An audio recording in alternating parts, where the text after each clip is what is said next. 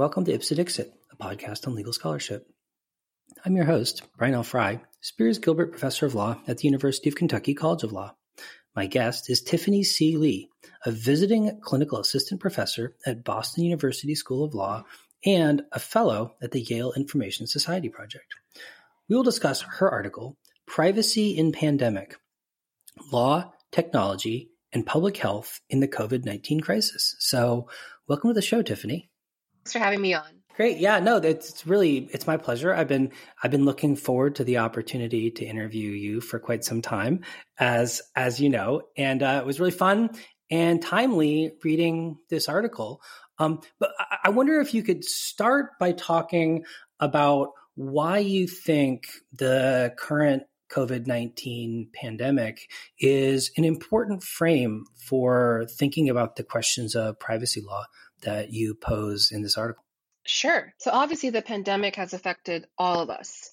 I mean, right now we have over 180,000 Americans who have died from the pandemic. We have millions more infected around the world. This is something that will definitely change the course of not only privacy law, but just law in general and society in general. So I was moved to write this article because I've been working on technology and privacy uh, my entire legal career, even when I was a practicing attorney. And when all of this started happening, I saw immediately the many privacy impacts first. It's that old saying, you know, if you only have a hammer, everything looks like a nail, right? So for me, everything that started happening had a privacy impact. The COVID mass testing, for example, the um, antibody testing, contact tracing, things like moving schools to Zoom, uh, things like using remote software for uh, employment in the workplace. All of that to me looked like a privacy problem. And the thing was, these were the privacy problems that I had been working on and everyone else had been working on for years and years, but suddenly brought into this great new scale, new scale and new speed of privacy problems and incursions something we hadn't necessarily seen before until now. So I thought it was important to consider privacy and pandemic, not just because there is still time, I believe, to protect our privacy rights in times of public health crisis, but also as sort of a historical record. Because I think this will not be the last privacy related health crisis we see. It certainly won't be the last crisis generally.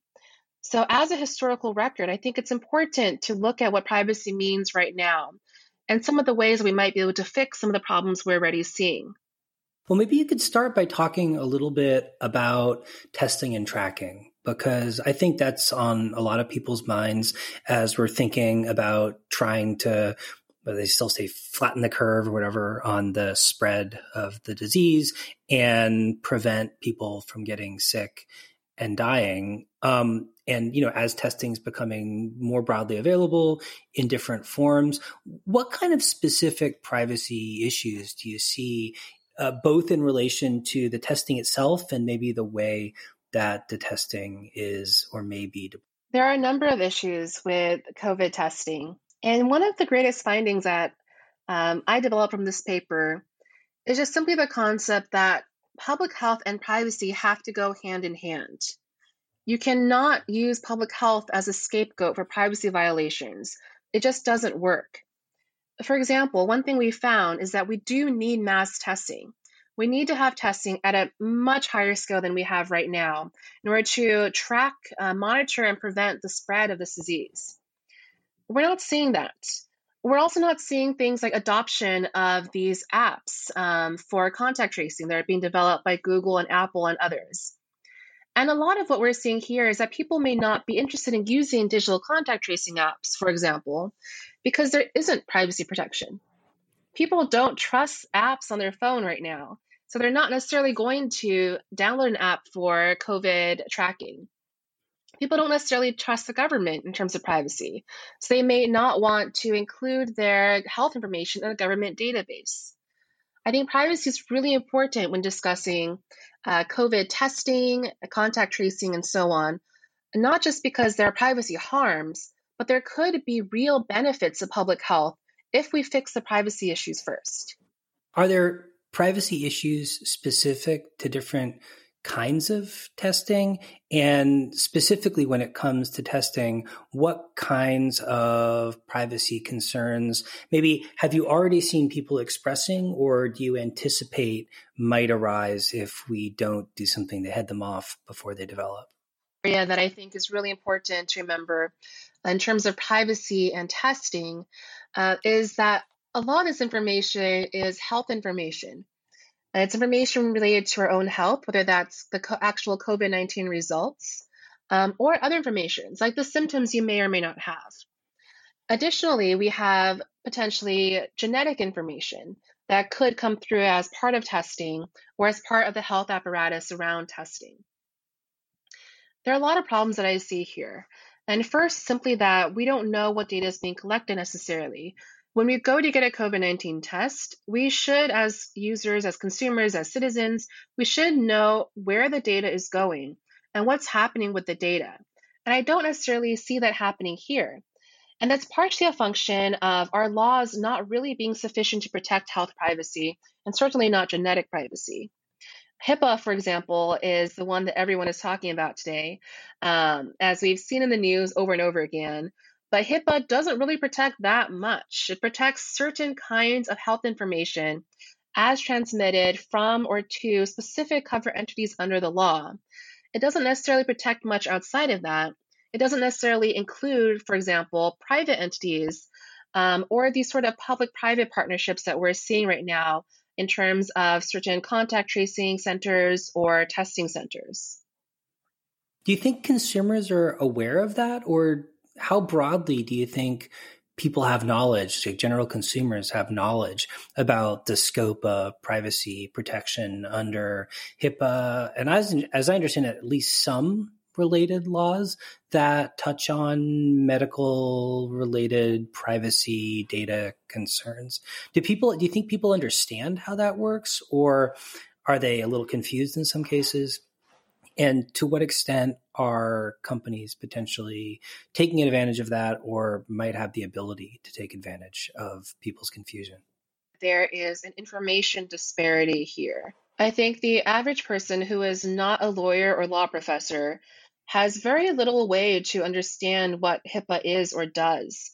Um, I think already most of us will go to the doctor's office um, or the clinic or testing center will be presented with a disclaimer, a waiver of some sort that will say things about privacy, that will mention HIPAA. But I highly doubt that most people read that before signing. Uh, it's definitely a little bit coercive if you think about it. If you predicate life saving health services based on uh, understanding the terms of a contract, um, but that's a contract law issue. I think outside of that, though, generally people don't know what HIPAA is or does people do assume that there is a health privacy law because we get those waivers and they've heard of HIPAA. And it's possible that people assume that their health privacy is fully protected because the law exists. And that simply isn't true. Um, and that's partially on us um, as legal educators and as lawyers and advocates um, and getting that message through to people so they understand where their data is going and how their data is being protected. But it's also partially on legislators to create better laws how has HIPAA protection and other related protections of of patient data actually played out in the context of the pandemic? Have there been any changes to privacy law uh, in kind of in thinking about what the kind of medical public health needs are in relation to the COVID 19 crisis? Like, what's sort of the, the state of play on the ground when it comes to patient privacy? Relaxations of HIPAA regulations given the pandemic conditions. Uh, for example, there have been a number of HHS guidances that have been put out to allow for things like um, greater use of telehealth and telemedicine. I think that's positive. I think it's a positive mood to move to allow for more of these remote uh, medical communications technologies because it is hard right now to go to a doctor's office when there is an active pandemic. And it's helpful for access to medicine for people to be able to have telehealth options if, for example, they live in rural areas without a large number of doctors in the area. So there has been some relaxation of HIPAA restrictions. Some of that has been helpful. But some of that is also a little problematic because it means that HIPAA itself and our health privacy laws don't really work in the context of a health emergency. So I would think about this as an opportunity that maybe with the pandemic, we can craft better laws that can protect us in this pandemic and in whatever next health public crisis we see. Well, are there particular changes or modifications that you think would be especially beneficial or uh, especially kind of positive in relation to both kind of advancing public health, but also protecting privacy at the same time? I mean, you've talked a little bit about telehealth. Are there other interventions that either maybe people have been contemplating but haven't um, haven't implemented, or that have kind of emerged in the course of the pandemic as things we should have been thinking about but weren't? Sure. So in the paper, I talk about a few different public health responses: um, mass testing, contact tracing, uh, things like telehealth and telemedicine.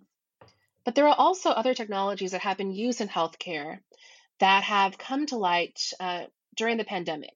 Not necessarily newly created for the pandemic, but used at a larger scale than before. For example, we're seeing healthcare robots being utilized.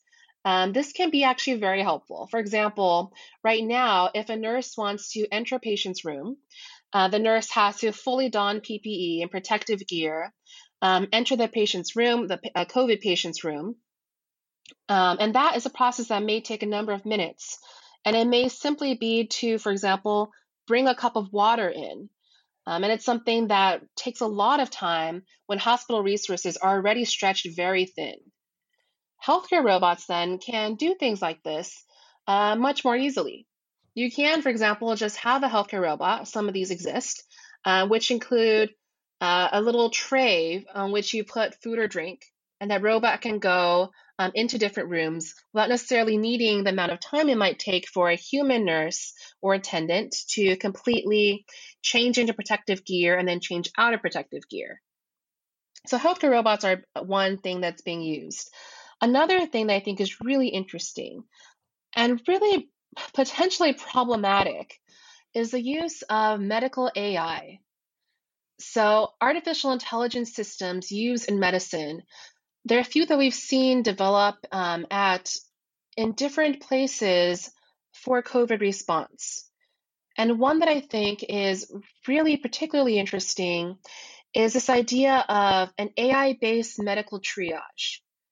So, there have been systems created to, for example, uh, decide which of three patients who come into the ER should be given one ventilator if only one exists. And that kind of triage was traditionally done by, you know, physicians or healthcare professionals, and now can be done um, or assisted by these medical AI systems. So a lot of potential new changes in terms of technology that can be done these t- technologies aren't necessarily new, but we haven't seen them deployed as regularly as we may have been seeing now uh, with the pandemic.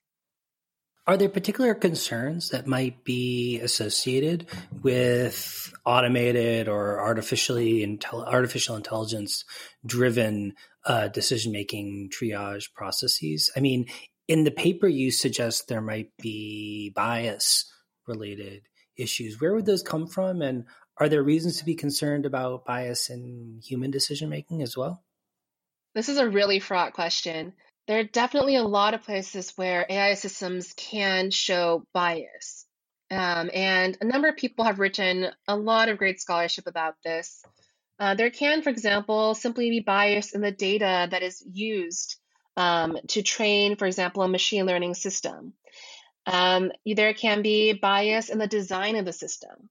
Um, you can, for if we go back to my example of a medical triage uh, system that's designed to determine who should get a ventilator at a hospital, there could be bias in the data on which patients in the past have successfully um, been able to survive different illnesses when given a ventilator. Now, it's possible that um, the patients who in the past had better health outcomes were those who were already healthier to begin with. um, healthier by different standards, of course. And this could, for example, mean that an AI system that attempts to triage the use or um, the affordance of ventilators to different patients could privilege patients who, for example, are not disabled, patients who are not pregnant, um, patients who are not uh, people of color, um, who have historically often um, suffered health disparities and worse health outcomes. Um, particularly, I would say um, a, there have been a lot of studies on um, disparate health outcomes for the Black population.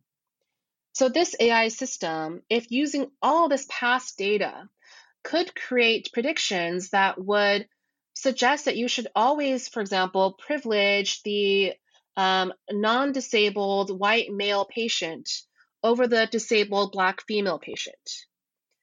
And I'm not sure if that's something we're comfortable with. I'm not sure if we're comfortable with an AI system that tells us um, that effectively sort of systematizes racial, gender, um, income, and socioeconomic bias in this way. Are there things that you think that the public health system particularly ought to keep in mind if and when any of these artificial intelligence based decision making systems are utilized in this context in order to mitigate or avoid that kind of of bias problem um, you know and sort of how, how would you make that work i mean it seems like there's also problems with with with people being biased too. And, and I wonder like how you sort of dodge both of those problems at the same time. Really difficult. Um, the disparate health outcomes I mentioned before, where people from different groups, different genders, different races sometimes suffer disproportionately negative outcomes in healthcare. That problem is a problem that happened before AI really was used in healthcare, right? That was a problem that is the result potentially of healthcare worker bias um, or of systemic societal issues. For example, people um, in certain zip codes um, that lack um, access to, you know, cheap or fresh grocery stores will often have worse health outcomes because they have a harder time finding healthier foods to eat or buy. That's not an issue that um, is related to AI, um, or at least not related to medical triage AI that's not even an issue related to human bias. That's just a systemic problem we have. So, any public health responses have to really think of all of these issues. And it's something that I think we do think of in public health. We try to deal with these systemic issues because we know that they're part and parcel of health issues. We also try to deal with human bias. I've read a, a at least um, I've read some of the literature on this, that there have been many attempts from people within the health and medicine fields to try to correct bias from physicians and from healthcare workers, or at least to bring attention to it, to try to train, for example, the next generation of medical students to understand that these biases exist. On the tech side, there are a number of things we can do. We could, for example, try to regulate the use of these AI technologies. Um, we can try to enforce transparency so people know when these algorithmic decision making systems are being used in their healthcare. Um, we can try to add transparency measures that allow people to understand how these systems are being designed and how they're being deployed, and what you can do about it. So, for example, if you believe a system is unfair or unbiased, should you have a right to stop its use in your healthcare? that's a question that I don't really have an answer to right now, but it's something that we can think about. Things like that I think are important. There's a lot that can be done, but these are really big, weighty issues. Well, you talk about this human automation difference in the context of contact tracing as well. I wonder if you could reflect a little bit on the sort of relative advantages and disadvantages of taking different approaches to contact tracing specifically and sort of uh, whether there are privacy concerns specific to to either one of those different approaches to contact tracing that we ought to be sort of thinking about from a privacy policy perspective. So in the paper, I divided the contact tracing issue into two separate categories. First is the human or manual contact tracing. um, which is pretty traditional and it's been done for other diseases in the past. Essentially, what happens is that um, you test positive or you say that you're positive for having COVID, um, and a human will then call you or meet with you in person, um, and you will talk to that human and you will just go over who you may have been in contact with within the time frame that you may have been contagious. And during this conversation, the contact tracer will take down different details of these people, contact information, and so on. And afterwards, the contact tracer will then contact each of those people in turn and tell them that it may be time for them to also test to see if they're COVID positive or at least to quarantine until a certain amount of time has passed. So that's the human contact tracing method. The digital contact tracing method occurs in a few different ways, but mostly through the use of an app. And the idea is that if you have an app that's open and tracking um, either, so it can track one of two things. A digital contact tracing app can track location. The app could track everyone's location over a certain amount of time. And then if someone says that they've tested positive, the app can then match everyone who has been in a similar location as that person during that amount of time and then contact those people to also get tested or quarantined. Alternatively, a digital contact tracing app could use Bluetooth technology. So instead of tracking your location, it could simply track who you were near at a certain amount of time. So instead of saying that, you know, Brian was in Chicago today, uh, the app could then say that Brian was um, within a block of where Tiffany was, for example. A block is too far for a lot of this tech, but that's just an example of the proximity tracking versus location tracking so those are the three different types of contact tracing. Um, and definitely there are different problems with digital tracing, Bluetooth or location based, and with human tracing as well. Maybe you could talk a little bit about what those problems are and how you think they might best be be mitigated. Should we be thinking about sort of optimizing one approach or using a combination of approaches? I mean, based on your research, what do you think the kind of best practices in this area would be to mitigate some of the problems that you're identifying? So, one problem that unites digital and human contact tracing is simply the vast collection of data. And that includes the health data um, as well as contact information. Uh, so, a lot of the protections we see here, or that we could see here, could involve things like making sure that data collected as part of contact tracing, regardless of what type of contact tracing it is, um, is limited to the use only for contact tracing. I would want a protection, a regulation, or at least a corporate privacy policy that states that if I give my my data to Google's contact tracing app, that I will then not have that data be used against me or sold to a vendor outside the contact tracing process. And of course, right now, Google doesn't really have a contact tracing app. Um, but I think any corporate app or any even public app should have that kind of protection. And it should be protection we expect from human contact tracing too. Does privacy law currently provide anything like that kind of protection? And if not, what do you think ought to be done in order to ensure that that kind of data protection is obligatory on whoever happens to be gathering it, whether it's private businesses or or the government. So we do see this idea of purpose limitation um, or of use limitation for data. We see this idea in a few different privacy laws. Uh, most notably, within HIPAA, there is some limitation for the types of use uses that occur for the data that's collected. Um, and generally, if we were to have one day a comprehensive privacy law, we would likely see something similar to that. A general note that um, you should tell users or consumers why you're collecting data and limit your use of that data to the purposes that you specify. Now, the issue, though, is that very often what you'll see, at least in the corporate sector, is that companies will just state in their privacy policy extremely broad uses.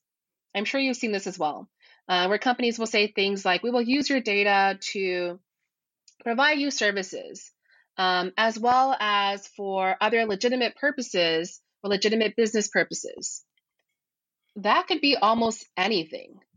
Um, and that's a little problematic, um, not just for contact tracing, but for data in general. Well, in the paper, you also talk not just about the collection and use of data directly related to COVID 19, but also the collection and use of genetic data, both in a kind of COVID context and more broadly. Do you think there are issues specific to genetic data? And how might we work that kind of data into the way that we think more broadly about privacy protection uh, as a policy matter? I do think there are specific issues with genetic data. And I worry about genetic privacy because when it comes down to it, the information about our DNA is so intrinsic to us that it almost is us. Now that's that's a lot, but from what I what I mean from that is that there is sort of this, I think, inherent difference to most of us between the protection of your DNA data versus the protection of your credit card number. And I don't think that both of those types of information require the same type of protection. So we see a little bit of that, right? We have some special health privacy protections. We have a few laws, for example, on genetic information non discrimination. But I don't think we have enough. Uh, we don't have, for example, laws that really protect your DNA privacy now that there are so many consumer DNA testing kits out there. So, in a COVID context or otherwise, we now have the proliferation of testing kits like 23andMe and Ancestry.com that allow for people to send their DNA uh, sample to one of these corporate databases, uh, for which, after which, the corporate corporation can do pretty much anything they want with it. The privacy policies are really pretty broad. Um, and we've already seen, for example, some use of this data, access of this data from for law enforcement, and that can have good or bad benefit, bad consequences.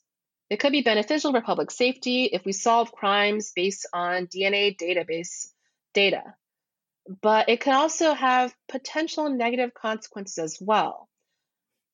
And this is something that we haven't seen too much yet, and we start getting into sci fi territory a little bit.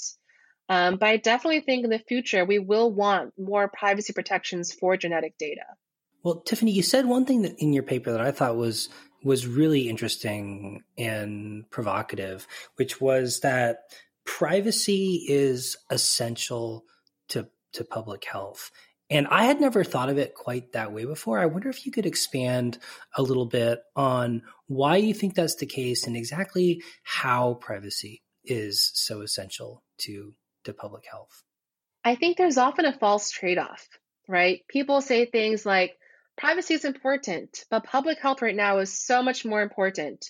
So we have to give up a little privacy to get a little public health in return. And this is something we saw in the past with national security or counterterrorism. The same argument that we have to give up a little bit of privacy for just a little bit more safety. But similarly, I don't think you can have public health without privacy, just like you can't really have national security without privacy either. For public health, this means a few things. For example, digital contact tracing apps were a really interesting idea, and it's not something we necessarily saw before this pandemic. People launched these ideas and these apps with great fanfare. Everybody was super excited. Google, Apple have a new API. Um, every country has its own app. It's fantastic. What we've seen now, though, and now that months have passed since the first major international outbreak of the pandemic is that these apps are not really being used in many nations. They're not being used, I think, because of a privacy problem. People don't trust the apps. People don't trust that Google or Apple or whoever's running the app will use their DNA and store it safely and not use it against them. People don't necessarily trust the government to have their data. If you have that lack of user, um, consumer, or resident trust, people will not participate in public health initiatives. And this is something that's a little bit larger when you take a step back and think about general faith in institutions. We have a crisis right now where people don't trust our institutions. Many people in the United States do not trust, for example, the CDC. They don't trust science in general, um, or the education establishment, or the news. And this lack of trust partially is causing a lot of the issues we have with public health. Similarly, because we've lost this expectation of privacy from corporations and from the government, we often are unable to fully trust in these public health initiatives. So, if we really want public health initiatives to succeed, we need to restore consumer and user faith. We need to make it clear that if you participate in, for example, a contact tracing program, if you give your DNA sample to a new research initiative, we need to make it clear that your data won't then be used against you, or else people won't participate and people won't trust the results of these public health responses. Well, Tiffany, in, in closing, in the paper, you note that our current United States approach to consumer privacy protection is pretty fragmented and and partial insofar, especially that that it's waivable. And you suggest that among other things, what we should be thinking about is a kind of more comprehensive, more um, kind of broad thinking approach to privacy protection and work kind of looking at it more holistically. Um, what do you think ideally the key features of a privacy policy regime would look like? And are there models you would point to as ones we might think about as we proceed in kind of discussing what the future of privacy in the United States might look like? That's a great question. Basically, you're asking if I could write the comprehensive privacy law for the United States, what would it be? What would it look like? Um, and I do think, uh, for, of course, many people would say that it should look something like the GDPR or maybe California's CCPA. There are certain provisions we can lift from that, definitely. Um, but I believe that even if we have a comprehensive national privacy law, there will still be some gaps. So we have to think of this in on two levels. I think on a national level, some of the things that I mentioned in my paper um, include things that many of these laws don't really comp- contemplate right now. For example, I think we do need to have a focus on digital inequities and on the disproportionate privacy impacts for different groups, especially marginalized populations. Privacy laws should reflect that and have uh, and reflect those specific harms that some people uh, may suffer and protect against those harms. Outside of a national comprehensive privacy law, though, I think that regardless, we will have some sectoral privacy laws. And I know a few places where we need specific provisions that should be strengthened, um, either incorporated as part of a national law or simply strengthened as part of our sectoral, you know, sector by sector privacy regime. Specifically, I highlight a few. I highlight, of course, health privacy, health, biometric, and genetic data privacy as needing more protection. I also mention education privacy, and this might be because I'm a little biased because I work in education, um, and many of us listening are currently either in law school or law school professors. But education privacy is something I think is extremely crucial. And with the pandemic, we've seen that our traditional laws, for example, like FERPA, don't really protect you in a remote learning environment.